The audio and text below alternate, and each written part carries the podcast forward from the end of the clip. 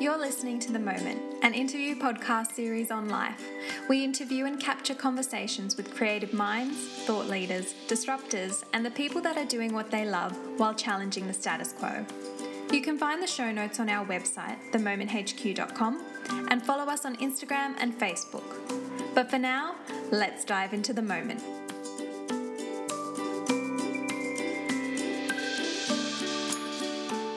Welcome to this week's The Moment HQ podcast, uncovering your life-changing moments. Today we're chatting with Julie Stevanya, who co-founded and launched Style Runner as the first women's pure play active aggregator globally. With a cult social media following of over 500,000 fans, Style Runner offers a top-tier offering from more than 70 curated sportswear brands, including iconic major labels Nike, Adidas, Reebok and Puma. She's a fascinating young woman, so let's find out more of her journey. Hi, Julie. Thanks so much for joining me today. Thank you, Monica. It's great to be here. Oh, good. I'm excited to hear about your journey because it just seems that you've been having this wonderful success with Style Runner. And obviously there's a lot that's happened behind the scenes in order to get to where you are. Yes. And I wanted to share that journey with our listeners. So could you take us back to the beginning as to where your idea for Style Runner came about? Yes, well, I was living in London at the time and I was going to Bikram Yoga 5 days a week. I was absolutely in love with it. So It just made my day. I would go before work, get my sweat in, and then I would just feel fabulous for the rest of the day. So after going to Bikram Yoga for like weeks and weeks and weeks, I just decided I want to go and spoil myself and buy something a little bit special. And so I went to a sports store and I went to another sports store and I went to another sports store and I was just really underwhelmed. Like this was something that I loved doing and I wanted to really kind of splurge on it and feel special. And there just wasn't much variety. You know, it was kind of plain black. It was kind of lower quality. You know, I realized that sports stores kind of, you know, they have a set offering for a particular demographic, but that doesn't necessarily suit everyone. So I just really saw this gap and I decided that I could potentially do something about it. Okay, you had this amazing idea and then what was the next step? What happened next? Well, I started buying some magazines and I cut out lots of pictures and I actually put them on a wall in my apartment in London. So I kind of created this beautiful mood board and then I basically called my sister in Australia and I, you know, basically shared my idea and we all got really excited about it. So decided to quit my job almost immediately. And just jumped in with both feet and then I just kind of started writing down all the things that we needed to do. So we started, you know, researching online stores, which I had no idea about. We started contacting brands from all over the world. We created like a landing page on our home, on our website so that if we told people about it, they could kind of get a feel for what it was. And we just started, kind of listing all of the things we do, registering a domain name, registering a business. It's endless, but essentially just coming up with a list and one step at a time, getting through all the things that we needed to do. And so you say that you just quit your job. Where were you at in your life? Were you really happy in your job? Were you thinking about you wanted to do something else? Were you kind of like lost or were you very certain about life? What were you like as a person? Yeah, it's funny because I was actually so incredibly happy. I loved the job that I was working at. It was another startup. I basically moved to London to work for my dream company and absolutely loved it. So the company I worked for, it's called Mubi, M-U-B-I, and we basically, it was streaming films. They're kind of like Netflix, but for cool indie art house film, it was just like almost like Netflix for hipsters. And it was just amazing. I mean, we went to the Cannes Film Festival and walked the red carpet and sat amongst the stars. I mean, it really was a dream job. But when I saw this opportunity, I just realised this was, you know, kind of once in a lifetime. And I just had to take this opportunity, even if it meant giving up this incredible job that I absolutely loved. That's a really cool story because a lot of the startup stories that you do hear, people will say, oh, I was wanting to do something different. I wasn't happy where I was, or I was just doing this to pass the time or something like that. So I haven't actually come across someone who was really content and very happy where they were, which is very cool. It was a big risk to give up. And so then from a financial perspective, because so many people that launch into startups, some of them work part-time as well to complement what they're working on. How did you manage that? Did you work on the side as well while you were building Style Runner? Yeah, look, I'm not going to lie, finance is one of the hardest parts of starting a startup. Mm. We were lucky that we had some funds set aside that we could put into the business. Yeah. So, you know, we didn't have to really kind of work on that challenge, but I know a lot of people that have to, and it, you know, means that potentially you get to where you're going a little bit slower because you're splitting your time. You know, we really wanted to get up and running in time for summer. So when we had the idea, I think it was around June, and we launched in October. I think the idea was in June, July. And so we had only 3 months. We kind of had no choice if we wanted to. Mm. But for that being said, I really think there are a lot of avenues for startup funding these days. Mm-hmm. And if you have the idea, I think it's not a bad idea for those that kind of need that financial support to go and pitch the concept, come up with a prototype, and see if they can get funding to get it off the ground. Mm. And once the business started taking off, how long was that period before, you know, you really started seeing things happening? It was kind of really cool because from day one we had sales, and although they weren't huge, we could see that there was interest and it was growing, and there was so much talk and buzz about it. Mm. So there's probably only a few days where we didn't make a sale, you know, in the first few months, and I was like, what's happening? You know, I went to bed kind of a little bit worried, but there was really only a couple of days. And besides that, you know, we kind of saw a little bit of progress every day. Month on month, we saw sales growing, and so very fortunately, I guess we just, you know, hit the right idea at the right time. We kind of saw it continuing to affirm what we believed was a good idea. And did you have moments where you wanted to quit at all, or any challenging times that really kind of threw you off your centre and it was really hard?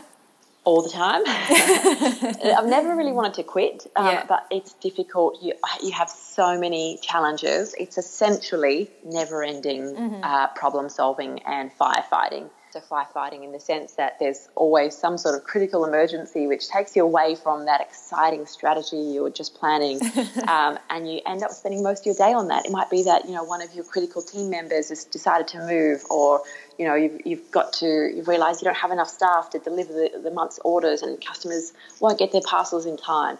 So it's constantly challenging, which can get, you know, it can definitely wear you down. But I guess when you kind of know why you're doing it and you're really passionate about it, which is so crucial for people, anyone starting a startup, you have to love it because you will have challenging days all the time, and you need to, you know, kind of be able to get beyond that. And did you find that your social life or life outside of work suffered at all? Sadly, yes. Unfortunately, the first couple of years, you know, I knew it would be a sacrifice, and I spoke to the people that I loved around me and said, you know, this is going to be a lot of hard work. I'm probably going to have not so much time for a beautiful long Sunday brunch anymore, or, you know, kind of girls' nights out, but I'll be working really hard, and it's something that I really believe in, and, you know, I'm sure after a few years I'll have a lot more balance, which I do. Yeah. And they were very supportive. Oh, that's awesome to hear. And how do you manage the moments that are very stressful? I think what happens is once you go through a lot of stressful situations, or quite a few of them, you realise that there's, you know, there's a solution to everything. And so now I guess I have a pretty calm approach to, you know, any kind of dilemma. Something comes up, so we can solve this. We can find a way around it. It makes you stronger. It gives you greater experience. So, you know, I think it's kind of getting to that mindset of believing in yourself and believing that you can get through whatever challenge or problem there is that allows you to handle it with a lot less stress. Mm. So, you know, just keep putting those, you know, one foot in front of the other and, you know, kind of work on the solution. It's not always fun, but it does make you a better, I guess, professional and manager. Mm-hmm. And so in terms of, you know, you say believing in yourself, and I feel that's also one of the phrases that seems to be quite common now, especially in the startup scene, like believe in yourself, which I agree, you must believe in yourself. But for someone who doesn't necessarily fully believe in themselves, can you recommend a way that they can build that for themselves? I think when you have an idea that you believe in so much, that you believe you are so personally passionate about, you will actually find a way to, you know, kind of go, I want to do this so much, I'll find a way. It's kind of like when you're not so sure, you'll come up with an excuse, and then so then maybe that's not the right idea. I've had ideas in the past where I wasn't so sure about it, and so I think the first step is making sure it's something that you absolutely love and want to do, and you'll find that inner strength and resilience. I guess in other scenarios where you really want to give something a try but you're not quite sure, you know, I think just take that first small step. It's literally, you'll be amazed at how much progress you can make if you just get started and, you know, kind of give something a go.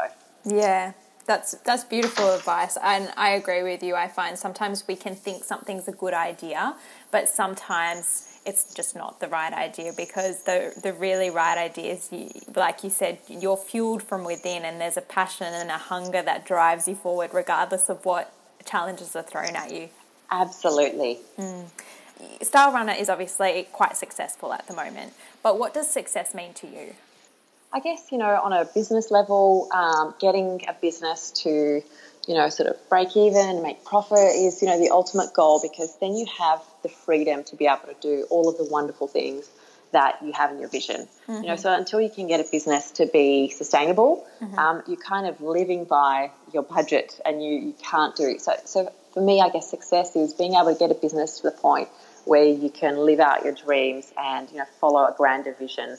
On a personal level, I think success is, you know, working in a business or in a job that you absolutely love, that feels brilliant to come to work to every day, surrounded by incredible people. Awesome. And is there a personal obstacle that you've had to face on your journey so far?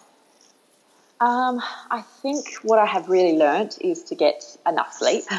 I think it's Ariana Huffington who talks about this a lot. I just, you know, for the first probably year, I was probably just not getting enough sleep, and I was living on adrenaline, which happens because you still need to get up in the morning, you've got stuff to do, and you just kind of this cycle of you do it. You actually find this way to have far less sleep. You get up and you work a lot. But it's just not sustainable. So what I realised is, you know, I have to draw the line in the sand. I have to get home. I have to get to bed.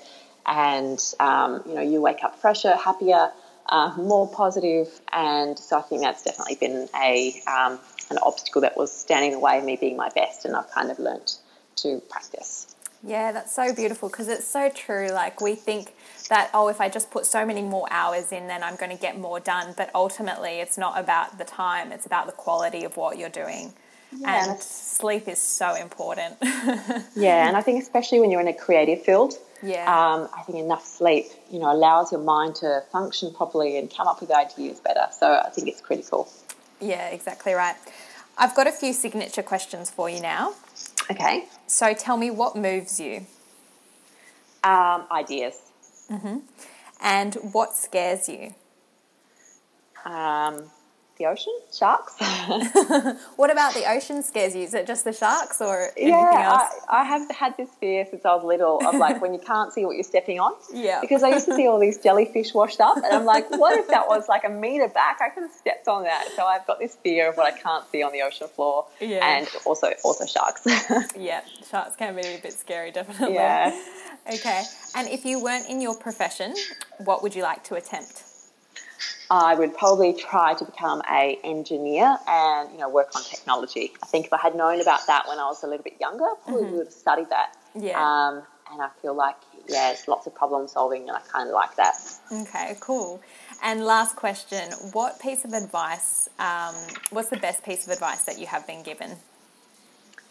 The best piece of advice I have had is that everything is actually easier than you think. But you have to know exactly what you want to do. Ooh. So that kind of comes back to that piece we were talking about earlier. When it's the right idea, you know exactly what you want to do and what it looks like. Yeah. It's actually easier than you think. It's that first, you know, step, and just keep on at it. But you have to get that idea right. Yeah, exactly right. And I think you can tell when it's a different feeling in your body as well when that happens, because it's almost like you don't even have to think about the steps. They seem to come to you so effortlessly. Absolutely. Rather than when you're like, no, I think this is a good idea, and you're struggling and seem to be facing like blocked wall after blocked wall. Completely. Yeah. Awesome. Well, they're all my questions that I have for you today, but I really appreciate your time this morning. So thank you very much. Pleasure. Thank you so much. It's been wonderful. All right. Take care. Thank you. Bye. Bye.